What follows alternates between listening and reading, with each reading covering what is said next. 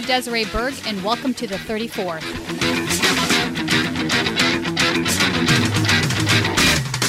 So the gentleman to my left in the green shirt, you have the first question for the senator. My question is, will you co-sponsor Senator Bernie Sanders' Medicare for All bill?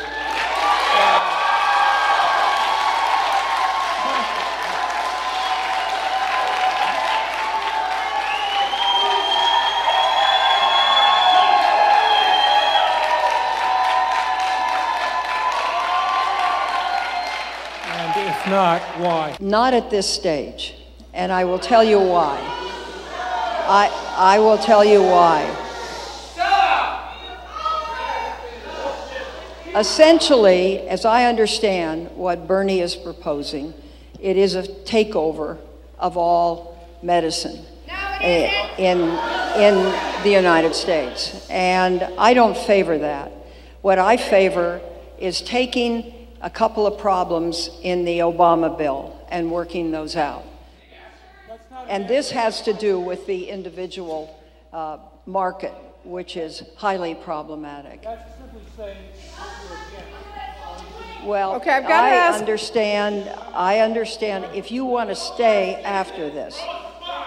Can you reassure your constituents that your decision or your belief in a robust role in the uh, Syrian conflict is not influenced by special interests? Thank you. Well, I'll tell you what does influence me. I'll, I'll tell you what does influence me. The length of this war, the fact that a half a million people have been killed by a brutal dictator who does not belong to serve his people and should be ousted from office. I deeply believe that. You cannot let children, you cannot let children, the president, I'm telling you how I see it. My concern, I'm going to be retiring soon. My, my concern is Medicare and Social Security. But I'm also concerned about affordable care, health care. And I think the recent bill that was proposed was an abortion, to not do a pun, but I think it was ridiculous. So here's my question. There's going to be um, a proposal by uh, Senator Sanders.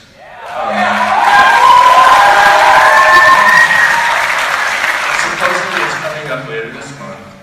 It's basically single payer. I, I, don't know the details of it. I read how he feels about things, so I have an idea. And you probably don't know the details either. I But- don't. But my question is, how, how are you going to help support single payer? Because all the proposals and the reworks that have been coming up with healthcare right now basically are just helping the health insurance industry. People like me, people like my children, and the healthcare people who provide healthcare, the doctors and the uh, medical facilities, the nurses, etc., are not getting any breaks. But the healthcare industry is getting all the breaks. So my question again, how are you going to help support single-payer healthcare?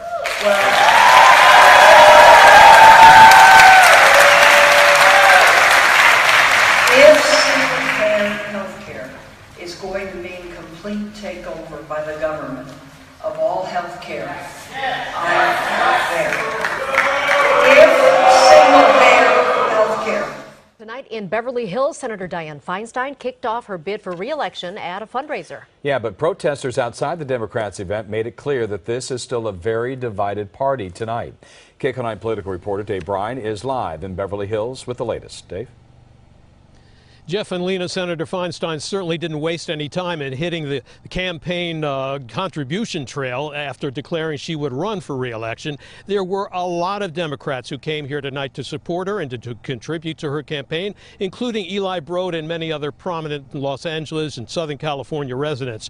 But there were also some Democrats here who were not so happy with Dianne Feinstein, and they brought up an issue that has been dividing the Democratic Party. Single payer now! Single payer now! A small but energetic crowd of protesters, including several Bernie Sanders Democrats, shouted at Senator Dianne Feinstein Tuesday night, who was headlining a fundraiser for her Senate reelection race inside this home in Beverly Hills. The protesters demanding that Feinstein endorse the Sanders bill for single payer health care. I absolutely think that her position on health care and not standing for Medicare for all does mean that she's out of touch with Democrats and young progressives in this country. Feinstein's announcement on Monday that she'll run for her sixth term in the Senate at age 84 was greeted with immediate endorsements from Mayor Eric Garcetti, who was one of the Tuesday night fundraiser hosts, and from her Senate colleague Kamala Harris, and from plenty of California members of Congress like Ted Lieu from from Torrance.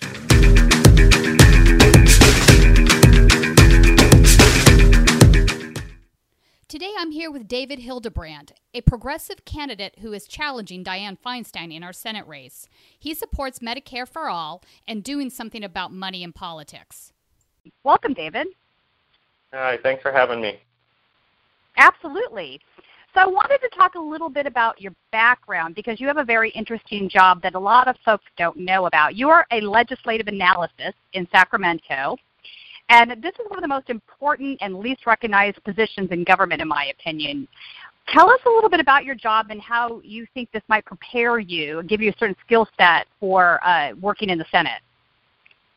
Yeah, well, like you said, I'm a legislative analyst. Uh, I worked for the state for over uh, six and six years doing that.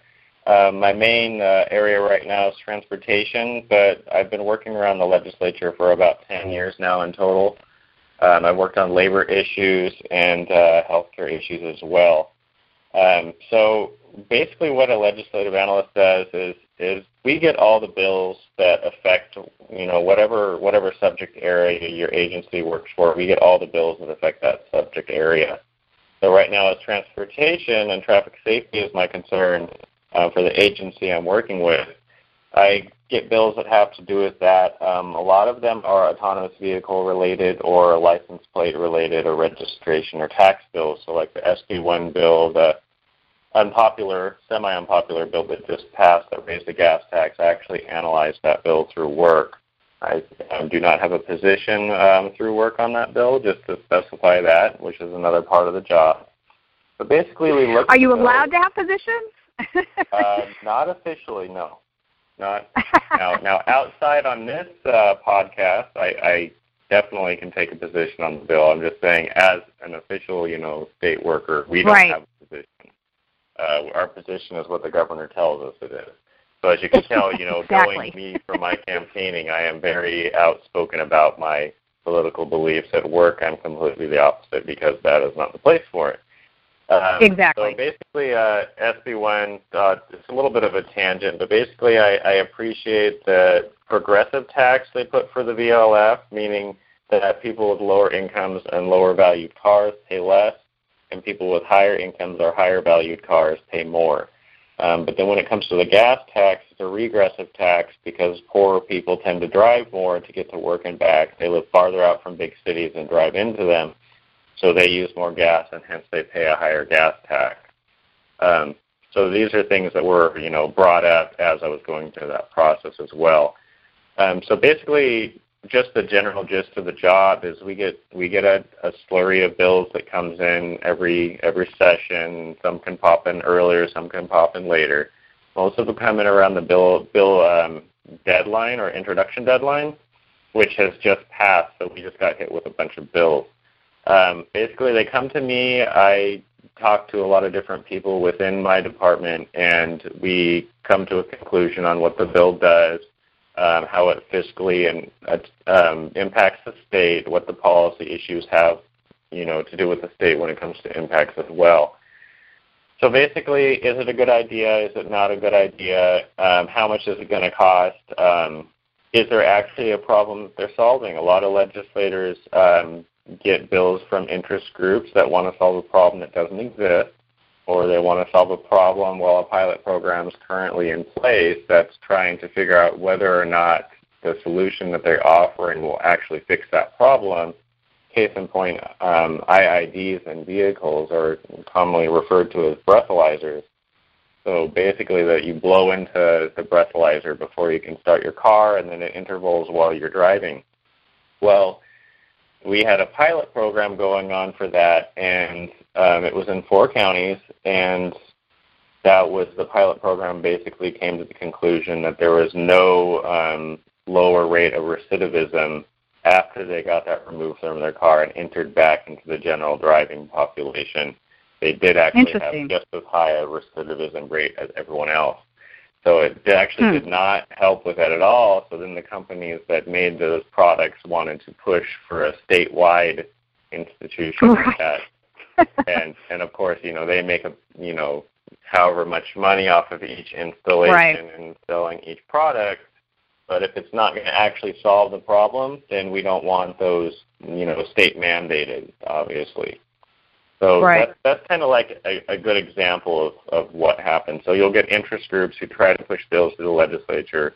Um, when we get fresh right. legislators in, um, they're very susceptible to this, and yep. and the staffers at the Capitol know more because of term limits. The staffers are actually there, and those interest groups are actually there for a lot longer than the legislators are. Oh, absolutely. Have, yeah, so you have a lobbyist, you know, who's worked around the Capitol for 30 years and this legis- freshman legislator comes in, you know, un unknowing and you know not up to up to speed with you know which different mm-hmm. interest groups are going to you know introduce what bills, and on top of that, whether those bills have been introduced and what happened with them, and then you also mm-hmm. have the uh, issue with the bill bill introduction deadline. So I have to give them a right. little bit of, of leeway on that because basically you're telling these freshman legislators that come in, you got two months to get all your bills for this session or for this year at least in by this deadline.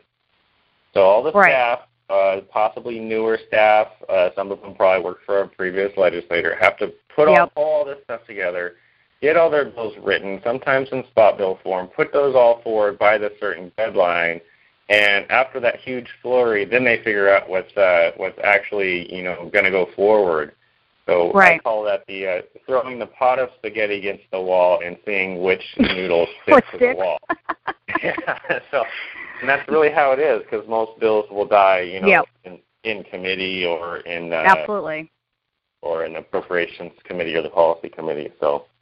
And you're right about the lobbyists being there for quite some time. And you know, I worked as a public policy director for a nonprofit. Um, I was a mm-hmm. volunteer on the board of directors, and I saw that quite a bit. And in fact, you would see some of these folks would, would target the freshman legislators. They would they would go through and contact them one by one to see who would be willing to sponsor their bill. And most of the time, they'd had something pre-written, so they would just come in and say, "Here's our bill. Are you interested?" Sort of a thing. Um, so it's a problem, you know, and you know, nonprofits work in a similar way. They don't necessarily pre-write the bills, but they'll approach with ideas. Like, for example, I did a human trafficking bill that was uh, sponsored by Brownlee that actually was signed into law by Schwarzenegger. So I went through that whole process. It's an interesting process. You know, you have an interest in corporate reform and financing. What what are some of your ideas so obviously, in the long run, and I say the long run because I'm a realist, um, but we need to end Citizens United. We need that repealed, and we need uh, publicly right. funded elections. So there's a lot of different ways to uh, to put publicly funded elections in place. But the way I like it is basically you would have uh, an account that basically would be a public funding account that you would fill that account with funds from whatever you know, tax program or voluntary mm-hmm. donations, you know, whatever way you wanted to set it up, um, there's obviously every system's going to have its flaws. Um, so, like in a system where you had basically, let's say, utopian wise, you know, you have one one account, and everyone who wants to donate to quote unquote political elections can all donate to that account.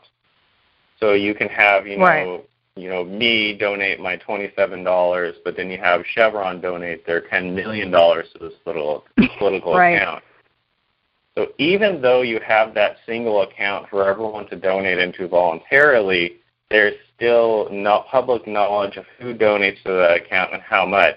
You go on to, okay. you know, you go forward, you get elected and whatnot, you're in office, and then you know Chevron's donated $10 million to the account, which isn't your account, but it's still the account So that Mhm. gives them, you know, more power when it comes to electoral politics because they can still pull that funding. And we need funds to print flyers, you know, stickers, T-shirts, which I have all those buttons, uh, you know, get airtime. So we need that money. So that's still holding that over the head of candidates, even though it's more generalized.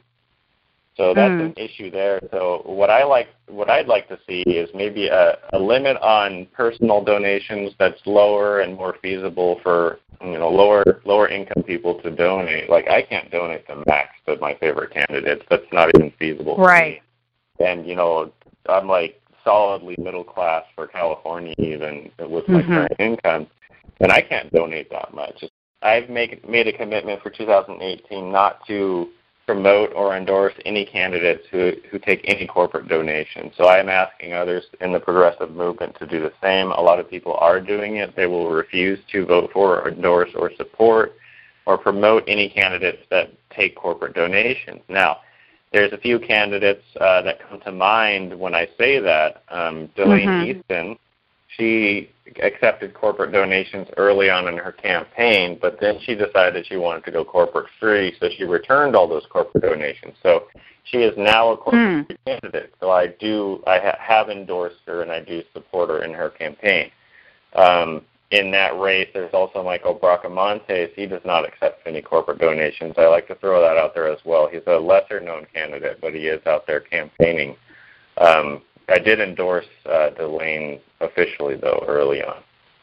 And Okay. then uh, there's Dave Jones, who is an awesome guy, great politician, votes the right way for the most part, and he is not accepting some corporate donations from some certain industries.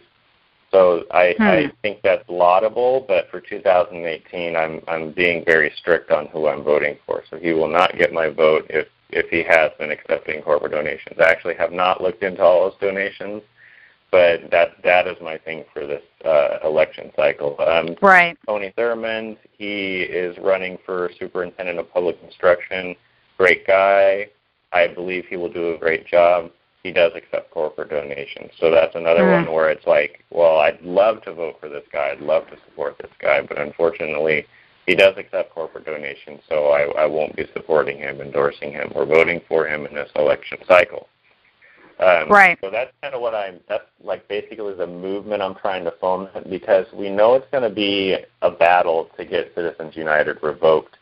Um, there's groups out there that have been doing this for years. Common Cause has been doing this for a long time, and they haven't been able to win this battle. We have uh, Right. American other Promise. Wolf PAC has been doing this, and they've got like uh, basically non-binding agreements from five different states that they'll say that they will promise to do this in the future, basically.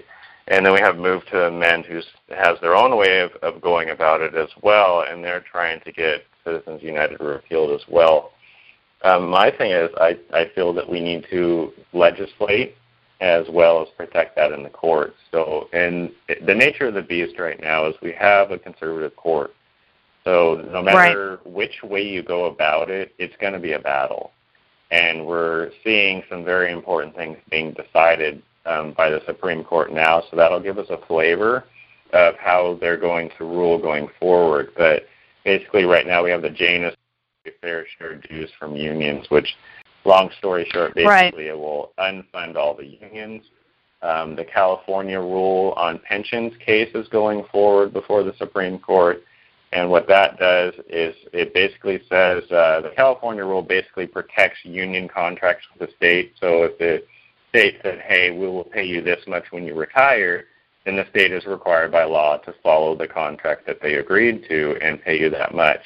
Well, this case would actually remove the California rule and instead would pay uh, pensioners a retirement that's uh, reasonable, and that word reasonable is left undefined. Yeah, So the state exactly. can define whatever they want as reasonable and pay that amount. So, so these are two cases that are coming up that are really going to show Right. us the flavor of, of, of what we're going to have going forward.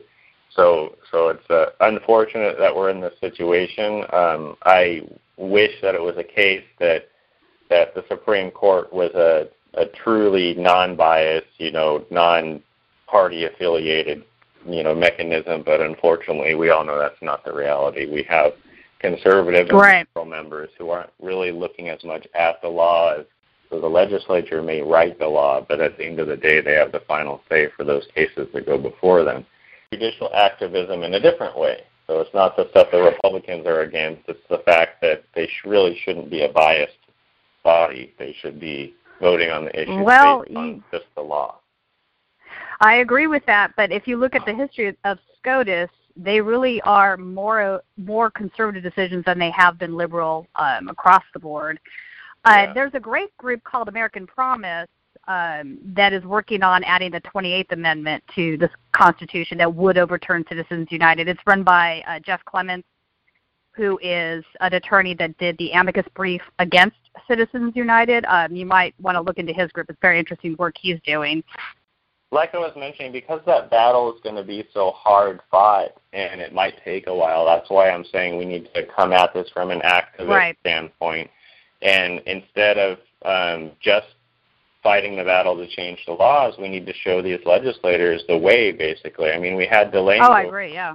being a corporate candidate to not because the pressure she was getting from the left, because she is the Mhm. more left candidate among the uh, the four uh, top tier candidates they're calling them in the governor's race Right. in California. She is, you know, the the furthest left, so the one for single payer that's actually going to not change her mind about it. So Right. you know, you have people like that that we actually have pressured. We have pressured people like Dave Jones, who's given up a lot of corporate donations from a lot of different specific industries. So it is having an impact by telling people, you know, we're not going to vote for you if you accept money from Mhm. these corporations. Well, I need to. I think we need to spread that to all corporations, and then you know have that a holistic, non-corporate, you know, donation candidate for each race that people can have that chance to vote for. 100%. And in fact, I think what happened in Texas last night is a harbinger of what you're discussing. A lot of the candidates that won were the ones that took less money, and some of the big candidates that had taken the most amounts of money actually lost their primaries last night. So it's interesting. It's interesting that that is the power of the vote. That is the power of democracy, and I'm glad that folks are starting to realize that, and they're saying, "No, I don't want this, so I'm not going to support this person." And you have, um, you're completely correct in that. I think it will uh, force more change. I did want to. You brought up uh, union issues that are uh, occurring right now. We've got the SCOTUS uh, case that you're discussing.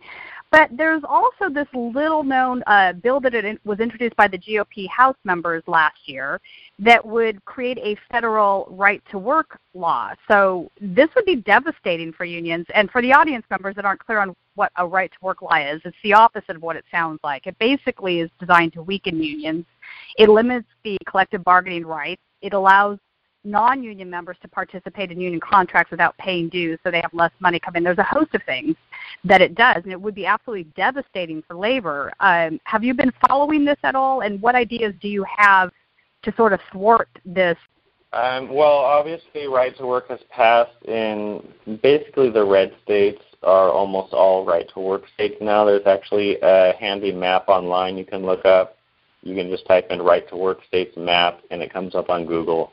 Um, so they've basically got the majority, you know, acreage-wise, basically, of the country is already you know, basically right to work. Um, so they're going for the final blow. Um, at the end of the day, I mean, what we're dealing with right now is we have both branches, um, you know, legislative and executive, are are Republican controlled to the point where they can pass whatever they want in most aspects. The Supreme Court is Republican controlled or conservative, if you want to, you know, be. We have to deal with the reality that we're in, and that is we are a majority Republican in both the House and the Senate. Uh, we have a Republican president. We have a Republican Supreme Court. So we are very much in a vulnerable area right now. Um, we can't do a lot to stop stuff. We can filibuster and go that route and whatnot, and we can make sure that Democrats aren't voting with Republicans on certain bills where their votes would make a difference. At the end of the day, we need to make sure we win in 2018 to stop them from going forward, and that means not just winning, you know, the blue no matter who type of winning, Right. winning people who will actually not vote for that. So I live two Right. blocks from from Ami Bera's district. He's like he's one of the um, Democrats that basically votes pro-Trump and pro-Republican Mm-hmm. on most things. So I'm, I live two blocks, so that that tells you, you know, how this is in California. Like I live in Sacramento, Right. liberal California, and he's voting with Trump and with Republicans on Mhm. a lot of different things. So we can't just elect people who aren't going to fight. And that's Right. what I think we're seeing a lot is we're seeing those uh, types of types of Democrats, um, basically Mhm. conservative Democrats who vote Republican. So at the end of the day, we're in a very vulnerable situation, which really should inspire people to go to the polls and elect in Democrats to stop any legislation going forward. We're still going to have the problem on the Supreme Court level, you know, for a number of years until someone gets replaced, you know, a conservative on the court gets replaced, which may be some time. So Right. we need to, basically, we have to tread lightly at the same time, fighting as hard as we can. It's, it's, and it's kind of a sticky situation that, that we can't really do much about at this point except in electoral politics and make sure the legislature is full of people who actually want to represent the people and protect our issues. Right. I mean, I agree with you. At this particular junction, it seems to me why vote for a Democrat that's siding with Republicans all of the time? You might as well run a more progressive candidate and hope to win because even if if the guy that's always siding with the Republicans wins, that's you might as well have a Republican place. Like Joe Manchin, Manchin, Mark Warner, these guys to me are no different. I Yeah. you know, they pretty much rubber stamp everything the GOP is doing. And you know, Joe Manchin isn't- has what an A rating from the NRA. They complain about Bernie Sanders' D minus rating, but they don't go after Joe Manchin or Heidi uh, for their A ratings from the NRA. It's it's gotten a little bit crazy to me. Oh yeah, and that's because we have this gang or tribal mentality where as long as you're wearing the right color shirt, then you're good with us, and that's what we have to get around. And the thing is, California is a really interesting state electorally because we have what's called a top two primary. And That's right. basically what that is is the top two vote getters in the primary, despite what party they may be, go forward. So since we're a Democratic leaning state, currently in this election there is not a single statewide office with a viable Republican running for that office. So Exactly. It doesn't matter who you vote for in the primary. You're going to be voting for a Democrat if you're voting for one of the viable candidates. So if you're going to mm-hmm. put two Democrats forward, put at least one progressive forward. Take that chance to put that one progressive who's un, you know, underfunded, quote quote unquote, like like me versus Feinstein. She she dropped herself five million dollars at the beginning of the year just because. And Right.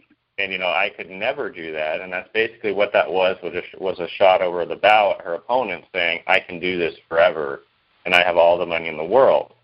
Well, that's the Mhm. opposite of the approach that I'm taking. I'm taking a completely you know you know working class approach of we're going to see how much money we get in, we're going to use that money wisely, and we're going to push forward. And I've traveled the whole state and done that. But the point is, is getting those progressives into the top two and then making Yeah. a choice because now you really don't have any threat.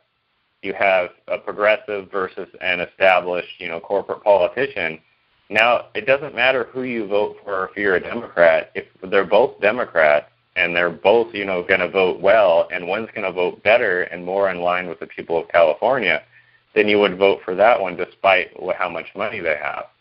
So unfortunately, Right. people determine viability by money. So even though I've traveled the entire state, which is more than some of the the establishment candidates have done, I don't know if um, Feinstein's come back from D.C. yet to, to actually campaign, but she spent, you know, I think over three million dollars, and I haven't heard a peep from her campaign wise. I haven't seen any mailers, no commercials, Well, she was no she was down in San Diego, so uh going to say she's been showing up at other events like e-boards and stuff as well. Right. Um, I wanted to ask you, David. You did not. You chose not to participate in the CalDem endorsement process. What was the thought behind that? So there's a few different strategic reasons, and there's a, a moral reason, or not necessarily a moral reason, but a, a common sense reason. And the strategic reasons are a lot of people don't realize that it costs money to apply to be considered for endorsement. So you have Right. to pay It's the thousand? Democratic Party. It's a thousand dollars. Yeah, you have to pay the Democratic Party a thousand dollars just to apply. Um, get 300 delegate signatures, which I could have done that. That would have been that wouldn't have been a problem. I could have got those signatures. But but the issue is is once you make that put that application forward, there's no promise you know you're going to get endorsed. Obviously, you're just part of the system. So then, if you're going to Mm-hmm. get endorsed, then or you're going to go for the endorsement, then you want to table the ele- like have an official table at the election or the uh, the convention. So you would get a table which is fifteen hundred dollars to table at convention. So now that's twenty five hundred dollars that you've just spent. So for a grassroots Right. campaign that's raised twenty five thousand, basically, that's a huge chunk of cash. Running a race Mhm. that you know already is fixed that you're going to lose. Right. You knew already it was going to be a no endorsement race anyway. So why sink twenty five hundred dollars into a race that's going to end up with no endorsement? The best thing we could have done is what we did, which is basically let um, the top two, you know, in the Democratic Party realm, De and Feinstein, duke it out and both lose. So, and that's what we did is we sat back and let that happen. Now, the one of the other progressive uh, candidates in the race, um, Pat Harris, he did get on the ballot. He only ended up with like 150 votes. So even though he got on the ballot and spent the money, he tabled. You know, he he worked for it, and he actually uh, had to challenge the Democratic Party to get on the ballot. He ended up with Right. 150 votes. No endorsement. That was the other option between there's four options, the three candidates, and no endorsement. No endorsement got 98 votes. So so that's what we were looking at going into it. His campaign has raised a lot more than ours has, so that's that's one thing. But but he was willing to go that route, whereas we were not willing to do that. And then on the ideological front, I really don't understand why the Democratic Party in a top two system is endorsing before the primary. I just Mm-hmm. I just can't understand that. And that's basically like that's a higher level answer is we have all these races with all Democrats and we're going through these, you know, battles and spending all this money inside the party when the voters are going to decide either way in the primary who's going forward. So now let's say the party endorsed De Leon and then and then something came out, you know, that hurt his campaign and he got buried and then it ended up being Feinstein and me and the general. Well now Feinstein and me are like, well they, you know, pushed me over for De Leon for their endorsement before. So now there's those hard feelings and now, you know, who are you gonna what are you gonna do now basically for the on the party front? So I really think the party should stay out of these endorsement uh, processes for statewide races in the top two primary. Now, there's obviously a lot of other races in the state going on that are that do have viable Republicans in them, that are races that the Republicans have a better chance of winning. Then it's important to get that endorsement, that extra money, and that extra advertisement from the party. But for the statewide Mhm. races, I just really think they shouldn't have a part in that. Okay, that's um, that's interesting. What would you think of those that might suggest that the reason for doing the endorsement process isn't necessarily for the endorsement itself, but perhaps it's because you get a, a wider audience, meaning that all of the folks that went to Cal Dem down in San Diego wasn't just delegates. You had a, you had an audience there that you might have been able to uh, reach that might not have known you beforehand. Is that do you think that's a viable counter or no? Yeah, so so there's a lot of people there with booths and whatnot. I actually took a lot of time at those booths instead of going and speaking to the General Assembly and going after that vote. Instead of that, I was Okay. spending time actually speaking to people who were there representing different organizations at their booths. I actually spent a Oh, lot of time at, Okay. Can- at Canadem's booth, which is the new cannabis club for the Democratic Party. Um, Brownie Right. Mary's the uh, more established uh, um, cannabis group, and then the Canadems are the newer ones. So I actually did, instead of going and fighting over something I couldn't win, I did in like a 40-minute interview with Canadems, which they're going to post later on. So I actually got more airtime from convention doing that, you know, podcast, kind of like I'm doing here, that I would have Right, actually right. was on the stage. And when you go into the General Assembly, that is the majority of that is delegates. They do give out observer passes, but those are limited. Um, Most of the people that are at the convention are very much in the know. They know who's running in the race. So, I mean, at the end of the day, in that room, while they're doing the votes and the speeches and everything, that is a very, very select crowd. So the, the, the thing that I could say would have possibly benefited me is when they advertise, or not when they advertise, but when they write articles about what went down at the convention, then my name might have popped up a couple times in those. But I actually did review all the articles that came out about how De Leon, you know, stopped Feinstein from getting the endorsement or however they wanted to, you know, word it or or sell it. Um, and Mm-hmm. I looked in those, and I think I saw Pat Harris, who actually did run in in the election in that race, mentioned maybe in in one of those articles. So we actually Right. have a, a press guy that works uh, volunteers for that campaign, and we were going for like months last year, sending out hundreds of press releases to different parts of the state or different news agencies, and the news agencies will not pick them up. They have no interest Right. in, in in our campaign. They have no interest in what we're doing. Um, they consider us non-viable because that. So then that shows Right. you the rest of the democratic process is name recognition. So we've been doing a lot to get that, but Right. it's not happening through you know the mainstream media or even smaller media. let's talk about the differences between free trade and fair trade. Free trade, in my opinion, really is not free because it's designed to benefit large multinational corporations at the expense of labor and the environment. Um, how do you think we can go about renegotiating agreements such as NAFTA to become more fair trade versus free trade? Do you think that's something you you could uh, work on in the Senate? Yes, it is. Um, actually, that's one of the jobs of a U.S. senator is to work on treaties. Um, So that Mhm. would include that. Basically, I'm against the uh, current trade agreements, the multilateral trade agreements that we made in NAFTA, and then the TPP, which obviously didn't pass but may still pass. Right. Um, Yeah. so so we need to have people at the table to stand up for workers. So when you um, push people out like unions and, and interest groups that represent workers out of the process, that's problematic. And we've had, you know, high level Democrats working on the TPP who ignored the needs of workers, um, of unions, of people on the ground to try and pass the TPP. They ignored them. So when you have all corporations at the table writing the language for the TPP or whatever other, you know, uh, treaty or, or trade plan you want to do, th- then that's the end result is you're going to get a corporate friendly trade trade deal. And when people are more worried about money and corporate donations than they are about the people, then that's what you end up with. So at the end of the day, it goes all the way back to the initial conversation we had, which was about getting corporate money out of politics, um, getting people in office that don't accept corporate uh, money, and getting people in office who want to represent their constituents and not just get checks from corporations. When you have those kind of people in office, that's when they make the correct decisions on things like trade agreements, where they Mhm. look at the, the aspect or from the aspect of somebody who's in the working class. Okay, how does this affect workers? When you have, Right. um, you know, when you're cutting away at, at workers' wages and benefits to try and compete with other nations that are impoverished, you're going to lose.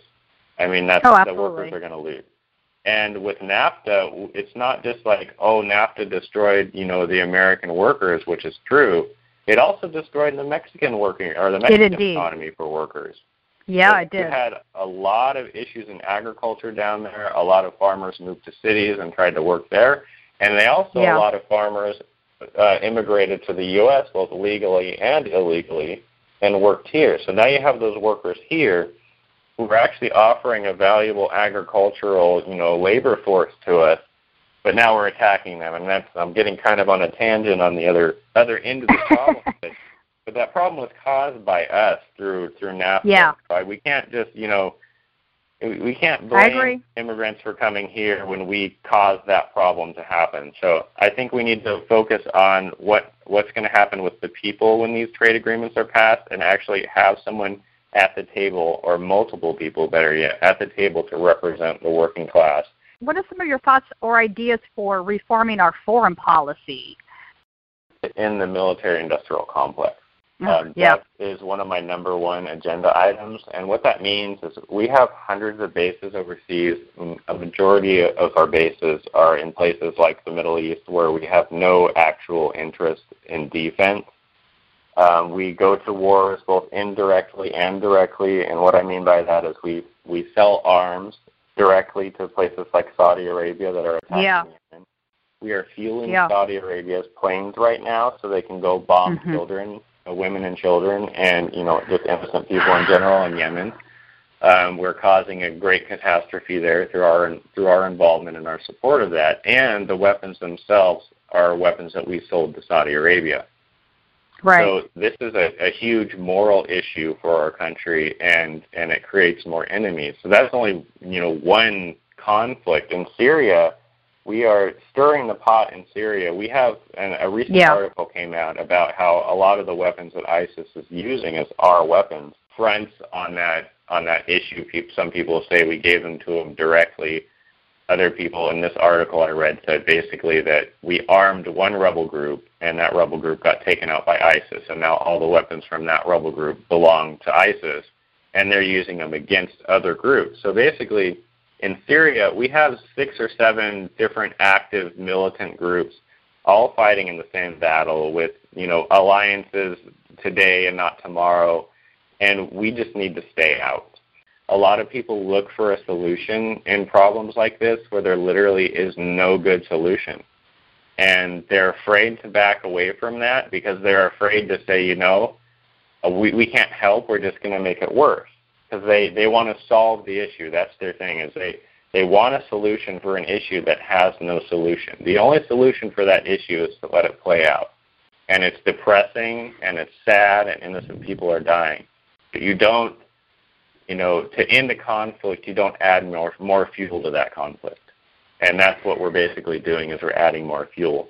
I agree. I agree. Selling arms to these folks is a really bad idea. And look, there's been points when we've armed groups like like Al Qaeda, even Al Qaeda, because we mm-hmm. thought the re- regime change would be more friendly to to empire. When I say empire, I mean corporate America. Yeah. You know, there's no morality here, in my opinion. And I do think the permanent war economy is really a big driver of all of this foreign policy that we're engaged in. That's just blowing up in our faces.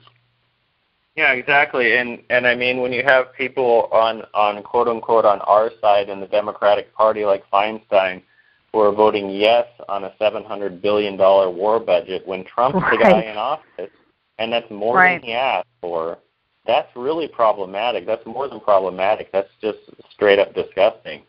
Because you are Yeah. giving it's it's not like, you know, and, and it was bad enough what Obama was doing in office and getting away with, you know, with basically the same exact conflicts that Trump's dealing with.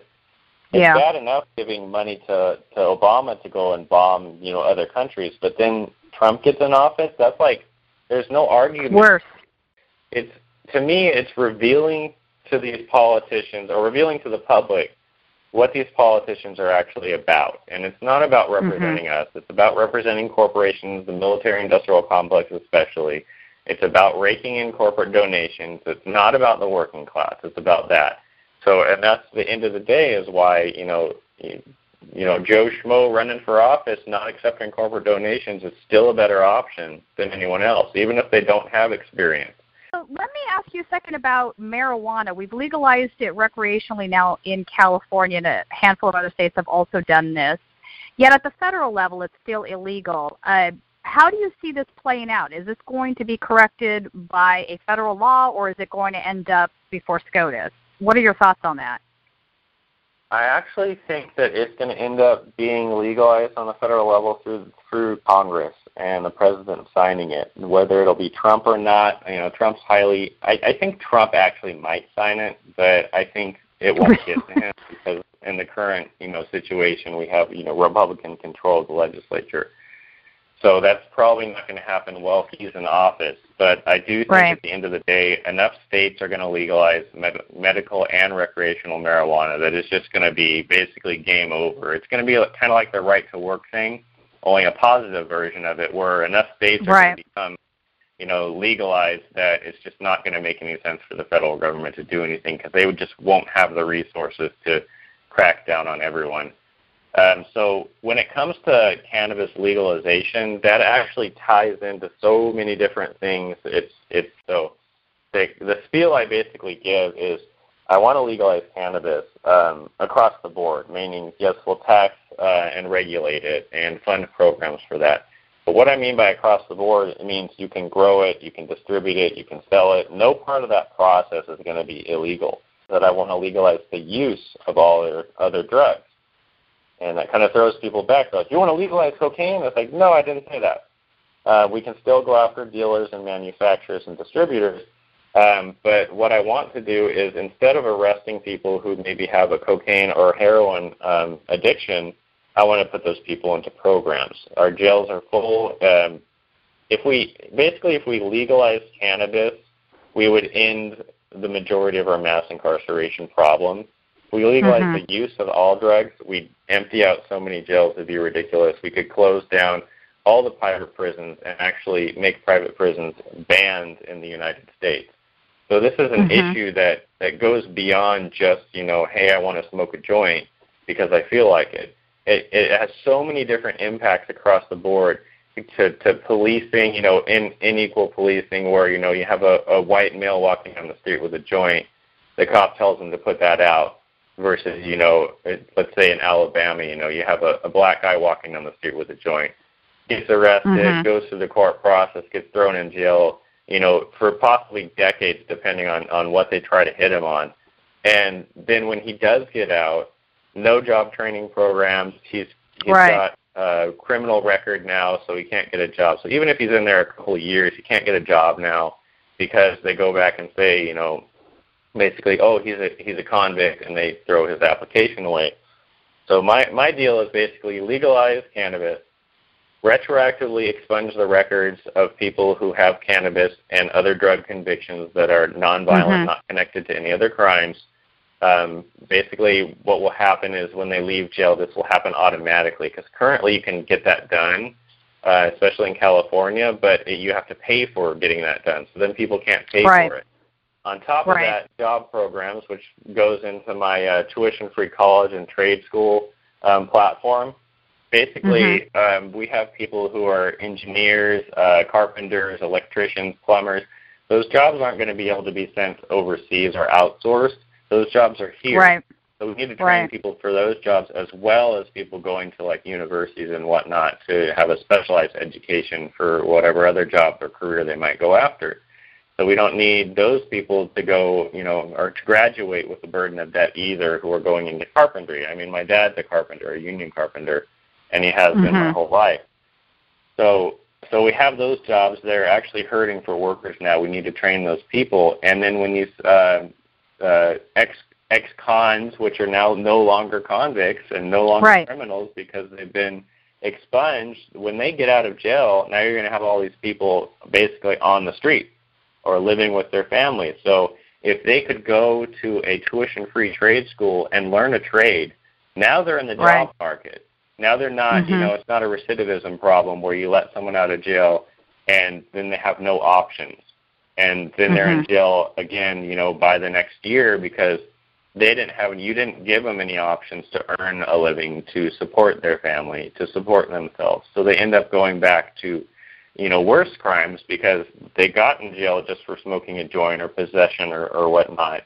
But now they have a criminal record and they can't get a job, so now it's even worse. So now they have to resort right. to something worse just to make ends meet. And that's not a position that they're putting themselves in. That's a position, position that we're putting them in.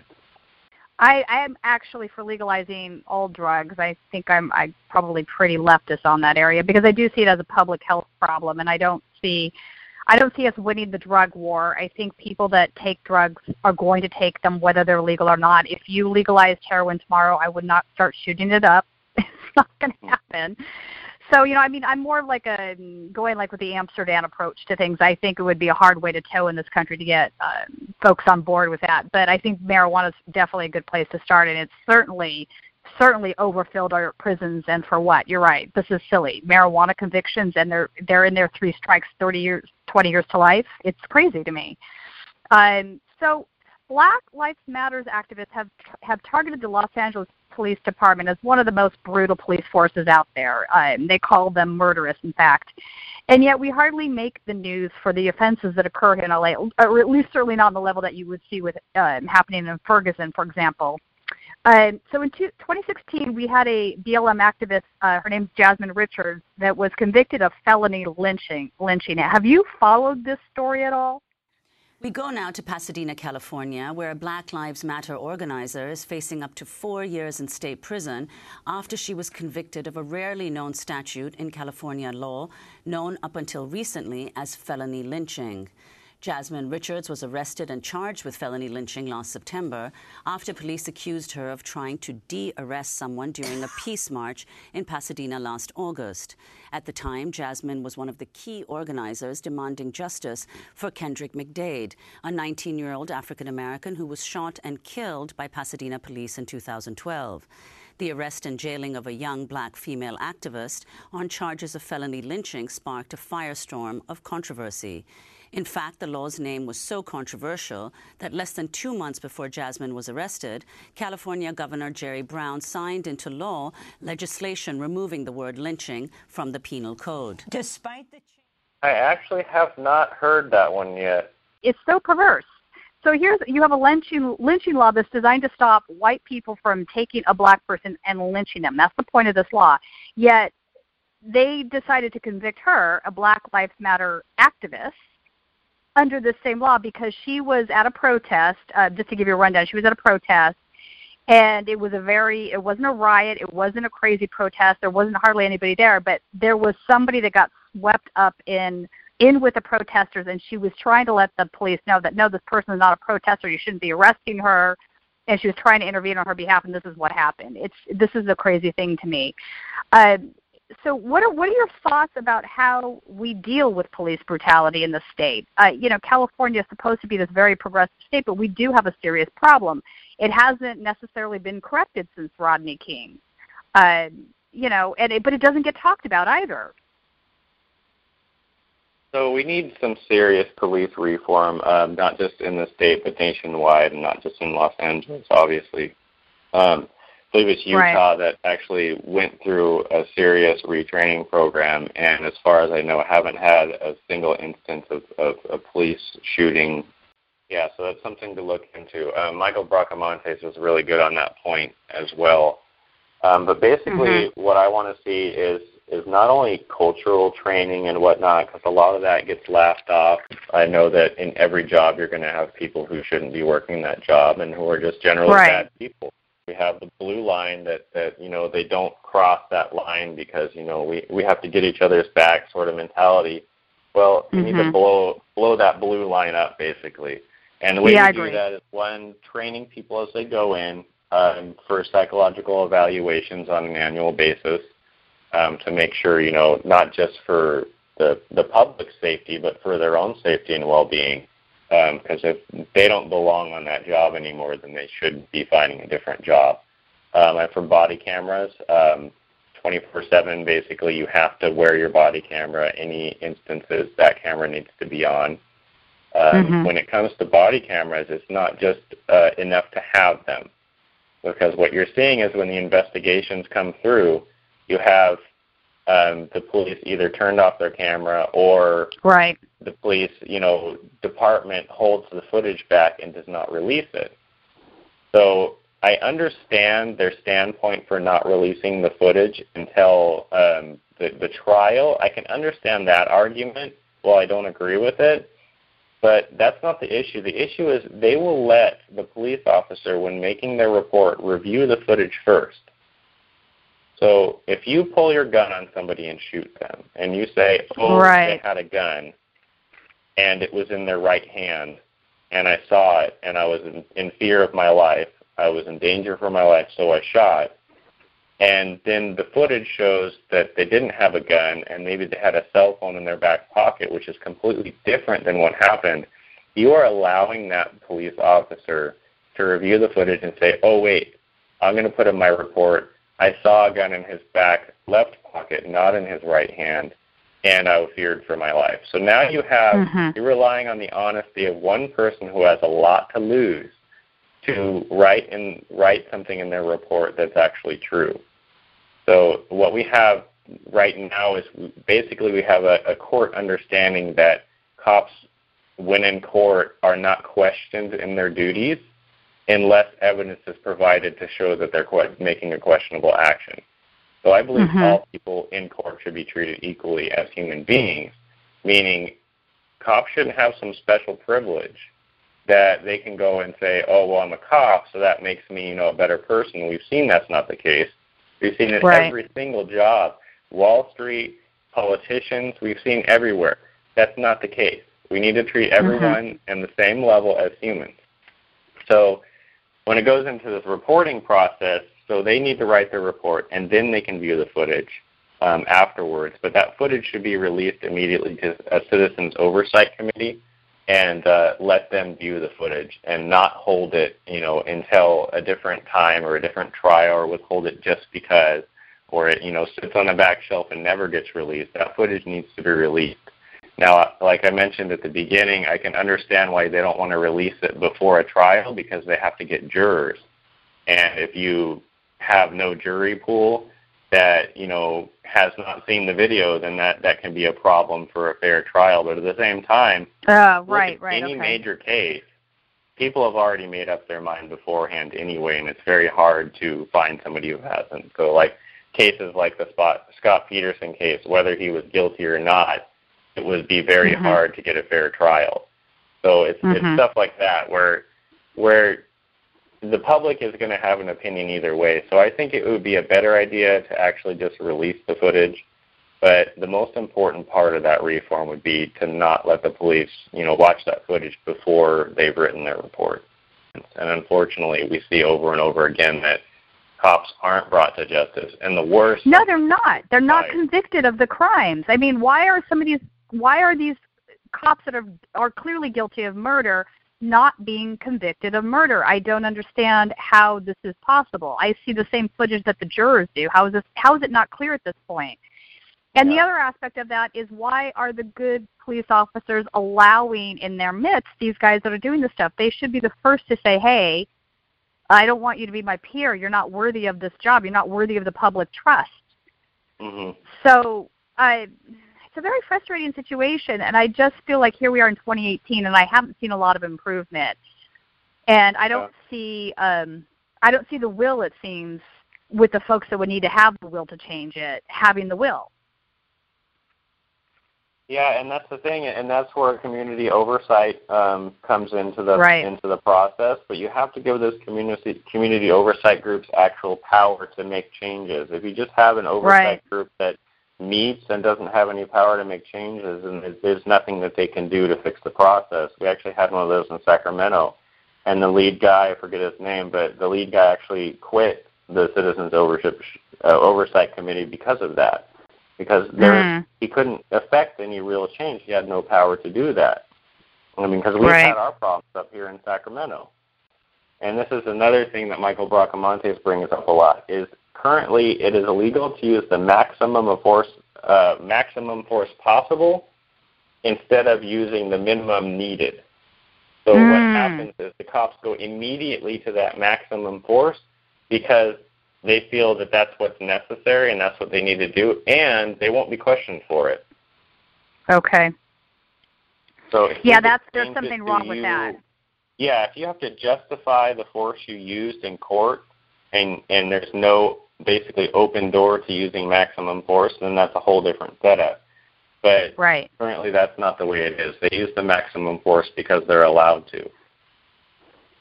Yeah, and you know, there's also this argument about the militarization of our police departments. They're now buying all of this. You know, we were talking earlier about the arms dealing. Well, now some of this stuff is ending up in our police forces because there's simply a surplus of it out there.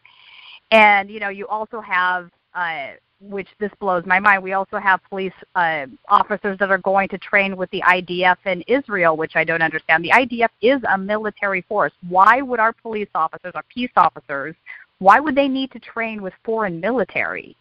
I, you know, Yeah. this, these, it's compounding the problem. I think. Yeah, I mean, the police should be police. They should be members of the communities that they serve. They should Right. be representative of those communities. They shouldn't have, you know, armor on that you get scared Yeah. seeing them like they're a member of the SWAT team, but they're just a beat cop or just out at a protest. I mean, We, we actually, with all the all the bad things that you know have come out about Sacramento PD, I've been to several different uh, protests and marches. I've shut down the street um, on Martin Luther King Day. We shut down J Street last year, and this year um, with a march and protest all the way down to the con- from from basically it's I don't know if you're familiar with Sacramento, but we basically Yeah. shut, shut down several blocks as we marched down the street to the Capitol. So that's Mhm. a Black Lives Matter march with members of Black Lives Matter walking down the street Right. and other people joining in like me and shut literally shutting down traffic and we haven't had any issues at those protests with the police, you know, abusing anyone. But we also Right. have this great organization of uh, legal observers that are at all the events as well, and they're Mm. out there taking notes and watching stuff. So while we have had a lot of abuses and a lot of issues with how the treat the police are treating homeless people, um, Right. you know, I I have to give them a little bit of credit because they have actually acted. As far as I've seen, they've acted professional in those instances that I was a witness. Okay. Yeah, so I mean, I give credit where it's due. I mean, you can give credit to people like Rand Paul for being anti-war and pro pro Right. cannabis legalization. So Right. I give credit where it's due, but then you know, on other issues that are serious concerns, that doesn't mean you're off. the- You know, you're off. You know, The hook, yeah. Of, of yeah, off the hook. Right. Uh, so another issue that we have in our criminal justice system that I think is in deep need of reform is uh, ending money bail. I think a lot of folks don't realize how many poor people end up without not being convicted. They haven't even gone to trial yet, but end up uh, spending time in jail simply because they can't post bail. They don't have the money to. And it seems to me that there must be another way to get around the situation because I don't think it's fair that you have have you know folks that are literally in jail for two or three years and they haven't even been convicted of a crime. Their only crime is being poor. So, what are your thoughts on how we reform that part of the system?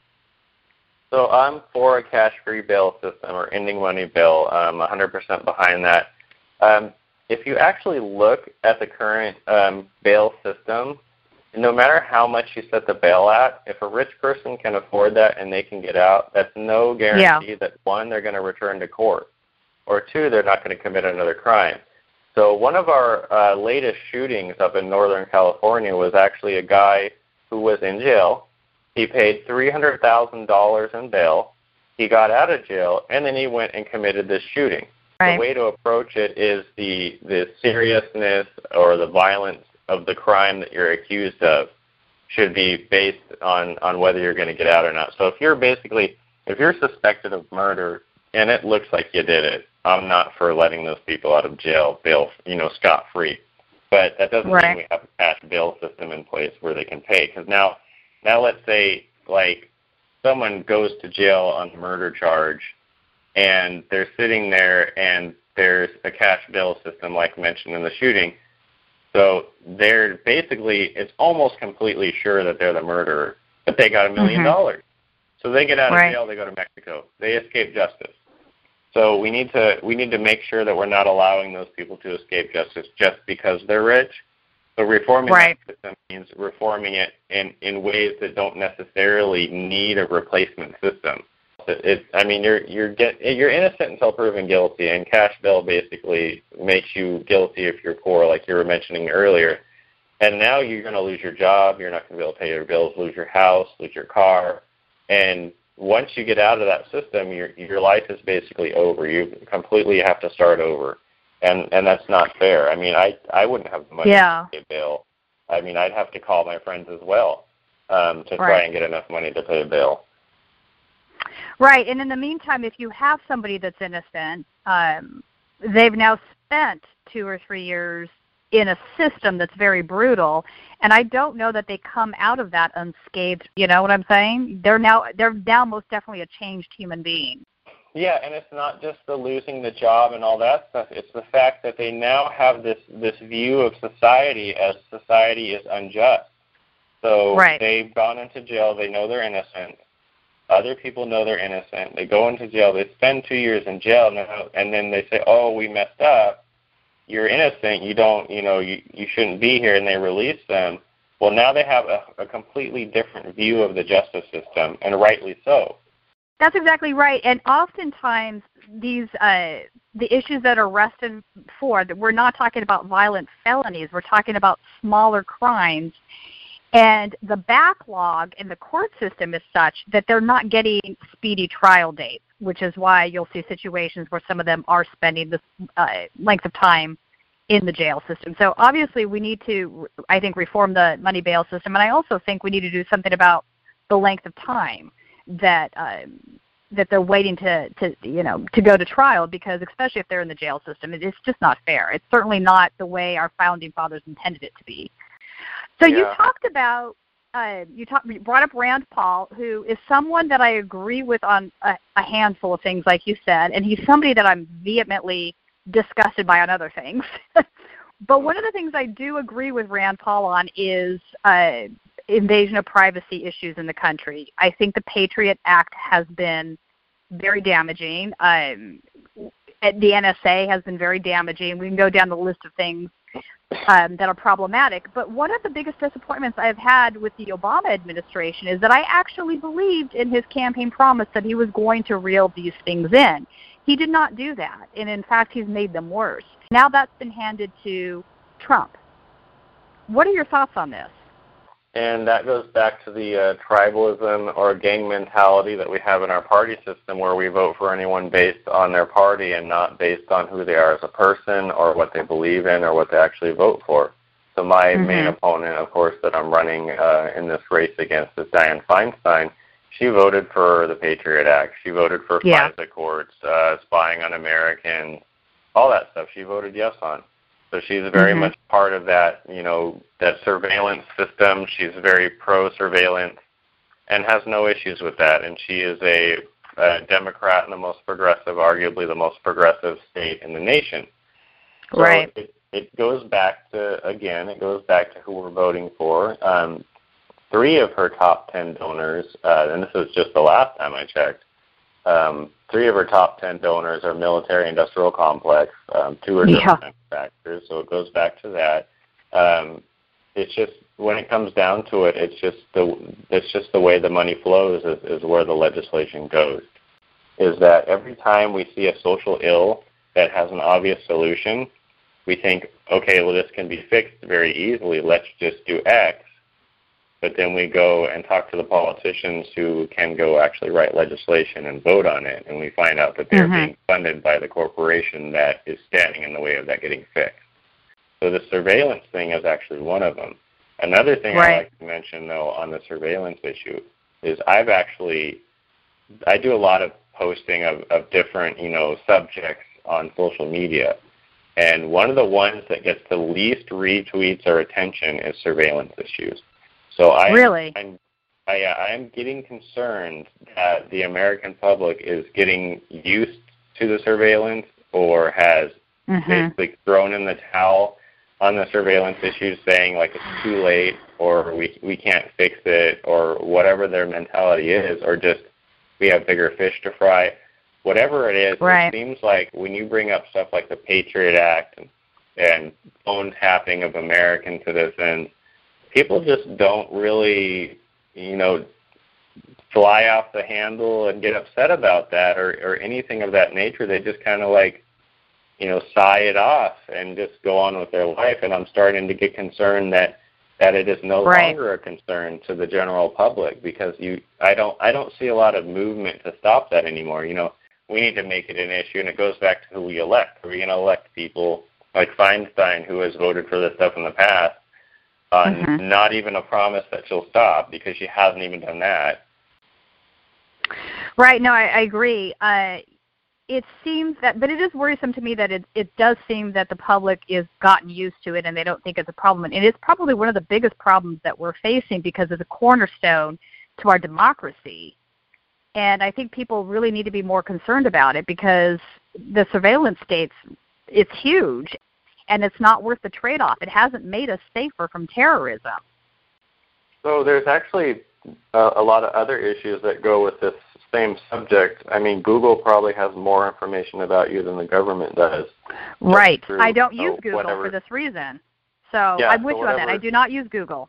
You know, they have agreements and stipulations Right. and whatnot, and they buy and sell your data. So your data is out there. I mean, there's reports that come out once in a while that I, like I say, people sigh off or or just yawn and go about their day. Where yes, we need to be worried about you know the government having too much information, but what about corporations having too much information? What about one corporation having information about maybe you have some health issue and then your insurance company getting a hold of that information and either raising your rates or throwing you off your health Right. care because they Right. found that out through another source. I mean, there's serious Right. implications there, and and we're basically we are freely giving away all this information about ourselves, and there's no checks on it when it comes to corporations. No, you're right, and I do think that Google and Facebook are the two worst the two worst ones for that. And I I don't use Google for anything. I use uh for my search engine I use DuckDuckGo for this reason. I'm a good kind of paranoid. I have a VPN. I don't I do have a Facebook page, but I'm never I post very little stuff on there. Um and and you're not wrong on that. I I think just across the board it, we've we've gotten so used to the surveillance state that it's become the new norm in a way, and that's that's a little bit it's a little bit worrisome. That's that's the scary thing that worries me. I'm not I'm not okay with what's happened with Guantanamo Bay. I don't think anybody should be held without due process.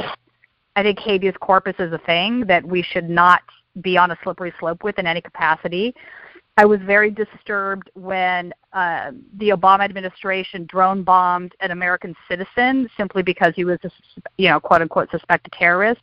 He might have well have been, I don't know, but he was still due a day in court. He's an American citizen. You don't just go over to another country and bomb somebody. Of course, the targeting of any American raises constitutional issues that are not present in other strikes, which is why my administration submitted information about Awlaki to the Department of Justice months before Awlaki was killed and briefed the Congress before this strike as well. But the high threshold that we've set for taking lethal, uh, lethal action applies to all potential terrorist targets, regardless of whether or not they are American citizens. This threshold respects the inherent dignity of every human life. Alongside the decision to put our men and women in uniform in harm's way, the decision to use force against individuals or groups, even against a sworn enemy of the United States, is the hardest thing I do as president. But these decisions must be made, given my responsibility to protect the American. And this is the kind of stuff that, that's been going on, and I find it very troublesome. On environmental issues, uh, do you think it will ever be possible to ban fracking, or is this something else that we're adding to our new norms? So California is the most uh, progressive state in the nation, as we discussed. Mean, that's arguable, but basically that's what most Yeah. people view California is as. And Right. we are number three in fracking in the nation. Yeah, I know. So, so as number three in fracking as the most progressive state, that tells you a lot about the grasp and the grip that oil companies have over not only Sacramento but just politics in general. Um, Right. When you find the most um, uh, or the biggest opponents towards towards bills that will affect uh, oil companies negatively are are directly you know correlate to the the the people are accepting the most donations from oil companies. Mm-hmm. So we have that issue here. I mean, it comes back to money and politics. Um, do I ever do I think it'll ever be shut down? Yeah, but if we let the free market decide when it's going to be shut down, it's going to be when every single last drop of oil is monetized and we have completely destroyed our environment. So we need to step in and, and make changes. Now, with Right. the current Democrats and especially corporate Democrats specifically is who I'm talking about, and Republicans we have in office now, we're not seeing any change because, like I said, they're getting that money. So when we have the leadership of the Democratic Party, you know, getting on the stump and, and declaring Trump, you know, all these horrible things because he wants to increase offshore drilling in federal waters in California, and we have mm-hmm. multiple oil rigs in state and municipal waters in California that we could shut down tomorrow. It's very hypocritical. And I we're agree. Yeah, and we're fracking under schools and poor neighborhoods and even some rich neighborhoods. We have oil rigs in between houses in LA. And then we're Yeah. talking about, you know, pollution coming from other countries. That's just completely hypocritical. California, Mhm. like like um I sponsored, you know, or endorse the OFF Act. Like I mentioned earlier, the Tulsi Gabbard bill to get to 100% renewable energy by 2035. California, we could probably do it by 2025 if we really Yeah. wanted to. So we have enough solar energy we're producing right now in California that we're selling it to Arizona and Nevada. Right. So we have a surplus. So that means Yeah. that the, the the technology is there, the the means are all there. It's a political will that's not there. So we need to get politicians in office with a spine to stand up to corporations, not accept their donations, and actually, you know, it's it's not time to keep pumping. It's not time to find new ways to get oil. It's time to keep it in the ground, leave it alone, shut down. Not only not build more pipelines through Native American land, but shut down Right. existing pipelines and shut it all down and go towards completely 100% renewable energy. So, what other areas of your platform um, did you want to discuss that we haven't talked about yet? Are there any other Uh, areas? I think we've actually covered quite a few of them. I, I wanted to bring up um, unions. Um, we talked a little bit about unions, but part of my Mhm. platform is card check neutrality on the federal level. I'm not sure Okay. if you're familiar with card check, but basically it's an electoral process where you go to the boss and say, we're going to hold an election to uh, form a union, and we're going to pass out ballots, basically, or cards, and people mark, I want to be in a union. I don't want to be in a union, whichever one, sign the card and turn it in. You count up the Right. cards. If there's 51% want a union, then you get Boom. a union. That sounds great, right? So Yeah. that's actually currently a system that unions use to unionize. Unfortunately, as we know, employers don't just sit back and say, oh, yeah, that's great. You just go ahead and go through this process and we'll let democracy work for the people and we'll accept Right. any outcome. No, you have people like, I believe it was Alabama, not to pick on Alabama today, but I believe it was Alabama, where the Nissan plant there tried to unionize, and the Nissan organization bought airtime to air racist ads saying that if the if the Nissan plant unionized, then workers at that plant would be out picking cotton. Oh This my was God! actually an ad on the radio. Someone recorded it. The radio, Wow. you know, station, everything with their cell phone in their car saying this is what they're playing on the radio. If they get up there at Nissan, they will force Nissan out of Mississippi. And you Nissan people better listen because, you know, you were out there hoeing corn and picking cotton and plowing fields or digging ditches before, and you're going to go right back to it because the union is not going to take care of you. You got that right, Hemp. and blasted That's it across just social media. So not only is it disgusting, but all those jobs are automated anyway. So people don't even have, you know, that to fall Right. back on. So so they know that too. So they were threatened so much that the the plant ended up not unionizing. They lost I believe it was like two thirds voted against the union because they were put in that situation where they were so afraid. Right. So right. I mean, uh, we need protections passed on the federal level to actually put this system in place. Whereas now we can we can do it all we want, but the if the employer doesn't accept the outcome or fights the outcome tooth and nail the whole way, then there's no way to do it. Um, also, um, employers will go after. I'm sure this is like preaching to the choir for you. But if you want to organize a union, say you're a Walmart employee, you want to organize a union at Walmart, so you start doing that, and the employer cannot fire you for trying to unionize. But then if you're late back from your lunch one minute, or you look funny in, in certain right-to-work states, then they Right. can fire you, or they can fire you for no reason, just At because will. they, yeah. yeah, at will. And California is actually an at-will state. We are at will. So, so yeah, so they can fire you for whatever reason or no reason they want. So they then it's your duty to go to the court and prove that they fired you for union organizing. And then they bring out your personnel file where they followed you Right. and started organizing and said, well, he was a minute late this day. Um, Yeah. He put this thing on the wrong shelf. You know, he didn't do his hair, you know, or something. Right. Some stupid, and they, they develop a report. Mhm. Yeah, no, it's a problem, and it's very frustrating because we went through a period of time in the mid-century where workers were doing so much better than they are now, and we've just given up ground, given up ground, given up ground, and it's going to be so hard to regain the ground that we gave up. And I think uh, with the recent tax reform bill, you know, that's not really reform, that's what they call this. They gave Yeah. another large uh, tax cut to corporations. This is another handout.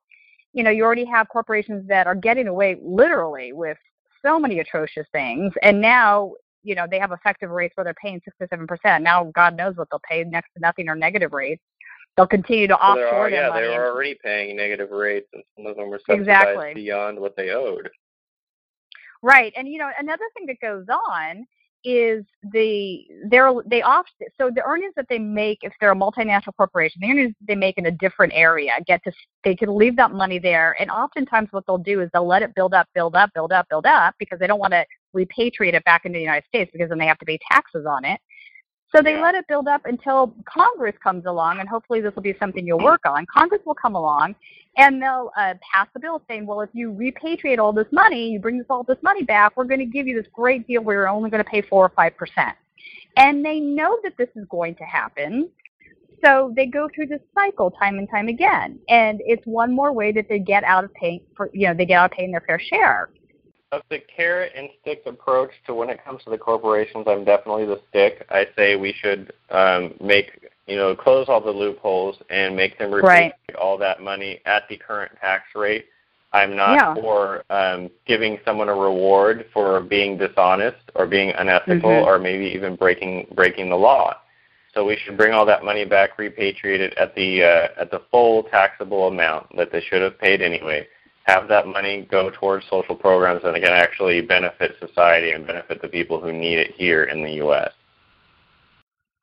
Right. You know, and they, they've literally these corporations and the way they've chased the lower the lower dollar in, as far as labor. You know, they go to the country where they're going to get the cheapest labor, and this has been going on for years and years.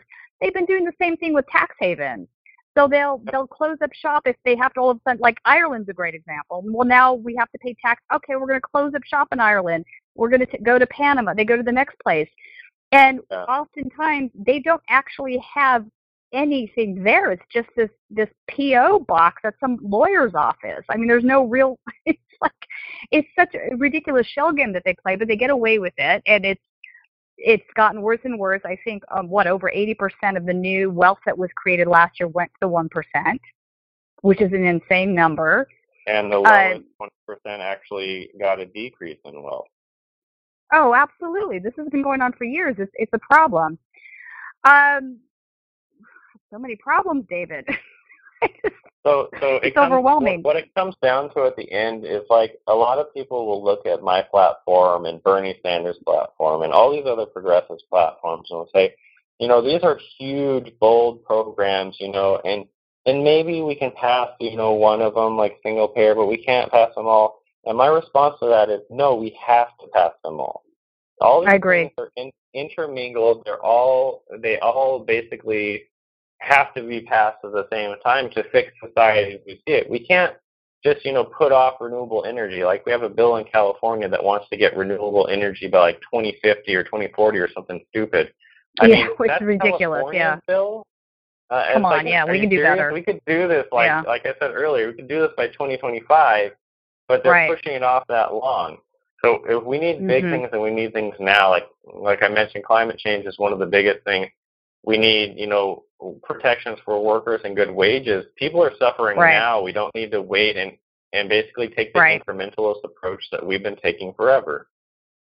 yeah, it's not working. Uh, because we gave away so much. You know, if you go back to the, you know, clearly we had other problems. I'm not suggesting that this was like a perfect time, but at least um, under FDR, you had social programs that were expanding. You had corporations paying much higher tax rates that were funding everything that needed to be funded from infrastructure to, um, you know, improving the lives for poor people.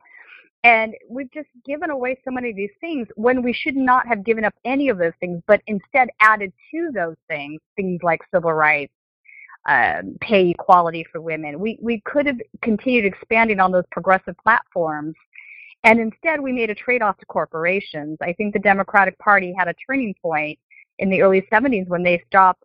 You know, they started taking more and more money from corporations and less and less money from unions, and it really made a difference in the platform. It made a difference in the direction that they took and what they represented. And then the entire time they were doing this, they were still selling this idea that they were they were the left, that they were fighting for workers' rights and, and things, but that was not the case. And I think it's at least the, the good news is at least that's become very evident to a lot of voters at this particular junction. They're seeing this for what it is, and I'm glad to see this awakening happening in the country. And I think uh, progressive candidates like yourself, um, Gayle McLaughlin, who I spoke with this last week, I mean, there's a lot of folks running for office right now that have really great ideas, really great progressive ideas that are very much the needed the needed change. Uh, and I'm glad to see that this happening because I don't think 10 years ago you would have seen this wave. You know, Sure. and thank we can thank Bernie Sanders I think for a lot of that for just you know kind of getting people to and, see. and the American people in general, we tend to stay asleep until you know big stuff starts happening, and then we wake up and we make big changes, and then we fall asleep again. Unfortunately, right? So I, I, no I'm more falling that- asleep. Yeah, exactly. I'm hoping that that we don't have to wait for things to get so horrible that we finally take a stand. We need to do it now, and I think that's Bernie's message because. I mean, in our history, we've had workers shot in the streets by by Right, security right. or the police working for working for the the employers, and literally murdered in the street in cold blood because they wanted to go on strike or protest That's against right. their employers. I mean, that's, That's in right. our history.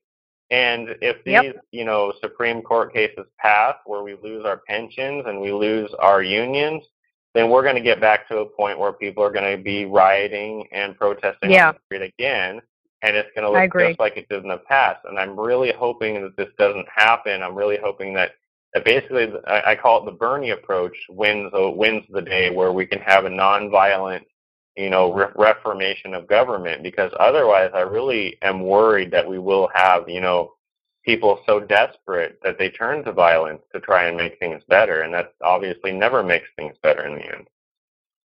Right, I agree. Uh, so now, if people want to donate to your campaign, where is the best place for them to do that at? Um, DavidForCalifornia.com. Just go straight to the website, and you can find the donate link up at the top. If you're on mobile, it's a contribute button on the main page. Um, that is David for the the word for F O R, not the number. Um, so DavidForCalifornia.com. I am on Twitter and Facebook. You can link to both of those through the website itself. So that's where I send everyone. Excellent. All right. Well, thanks for coming on. Um, great conversation. Uh, good to hear all the good progressive things that you're supporting and working on, and keep us posted on your campaign.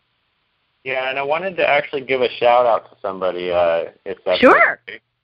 Um, Yeah. I wanted to give a shout out to Sema Hernandez in Texas. Oh yeah. I don't know if you- yes. Have you heard of Sema? I do. I follow her on Twitter. She follows me. I'd actually like to get her to come on the show.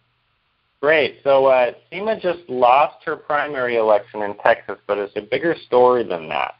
So It is a bigger story. Is is the basically the the guy who won the the won the election, the primary election in Texas, and who will now face face Ted Cruz, has taken you know hundreds of thousands of corporate dollars. Is Yes. a typical corporate candidate says one thing, you know, and does another, or just doesn't even bother saying it. He's not for a lot of progressive issues that you would want No, he's not. to be for. On the other hand, Sema was that progressive. She's a democratic socialist. She stands for single-payer health care. She stands for all the issues you'd want to see, you know, tuition-free college, living wage for all workers, uh, the OFF Act. She stood for all of these things. But the biggest part of that story is Sema got, and I got it in front of me here, and it's got a map up as well for the election results.